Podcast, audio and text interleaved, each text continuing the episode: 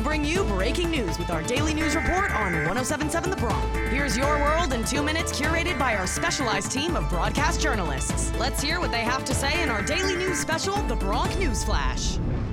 This is the Bronc News Flash, your world in two minutes on 1077 The Bronc. Just nominated for 10 2024 Intercollegiate Broadcasting Systems Media Awards, including Best Radio Station and Best Morning Show for Wake Up Rider, as well as Best On Air Personality, Social Media Campaign, Show Open, Promo Series, Production Director, and Faculty Advisor. I'm Matt Michalowski. The United States is set to issue a new package of sanctions against Russia in wake of the death of opposition leader Alexei Navalny. The package, described by White House National Security spokesperson John Kirby, is made to, quote, hold Russia accountable for what happened to Mr. Navalny and for its actions over the course of the war with Ukraine.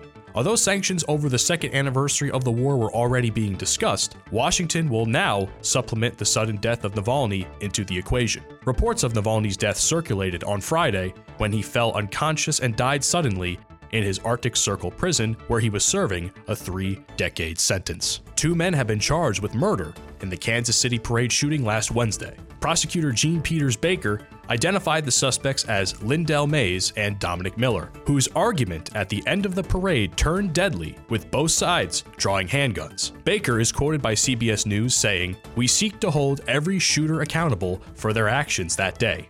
Every single one. So while we're not there yet on every single individual, we're going to get there. Two juveniles were also arrested and charged last week on gun related and resisting arrest offenses in the shooting. Former governor of South Carolina and Republican candidate Nikki Haley gave a passionate speech yesterday ahead of this weekend's primary in her home state. Haley went on record stating, I refuse to quit, despite previously losing to former President Donald Trump at the last several GOP contests. What's the rush? Why is everybody so panicked about me having to get out of this race? Haley asked in an interview with Associated Press. Meanwhile, the Trump campaign is continuing their attacks against Haley's campaign, urging her to give up what many feel is an unwinnable fight. The primary for South Carolina takes place this Saturday.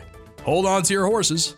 Literally. A video of an escaped horse sprinting next to a vehicle on I 195 in Philadelphia went viral yesterday morning, leaving many people both worried and in awe. The horse was caught without incident only after it found itself off the highway, where it was given a much needed drink of water. Police say the horse did not escape its trailer, rather, the urban riding club it resided in. Given the horse was a Clydesdale, you would wonder if it was running to find its Bonnie. Get it? That's all for this episode of the Bronc News Flash. Your world in two minutes on 1077 The Bronc, 2023 winner and 2024 nominee of an Intercollegiate Broadcasting Systems Media Award for Best Radio Station. This year's winner will be announced on Saturday, March 2nd in New York City, live from Rider University. I'm Matt Michalowski.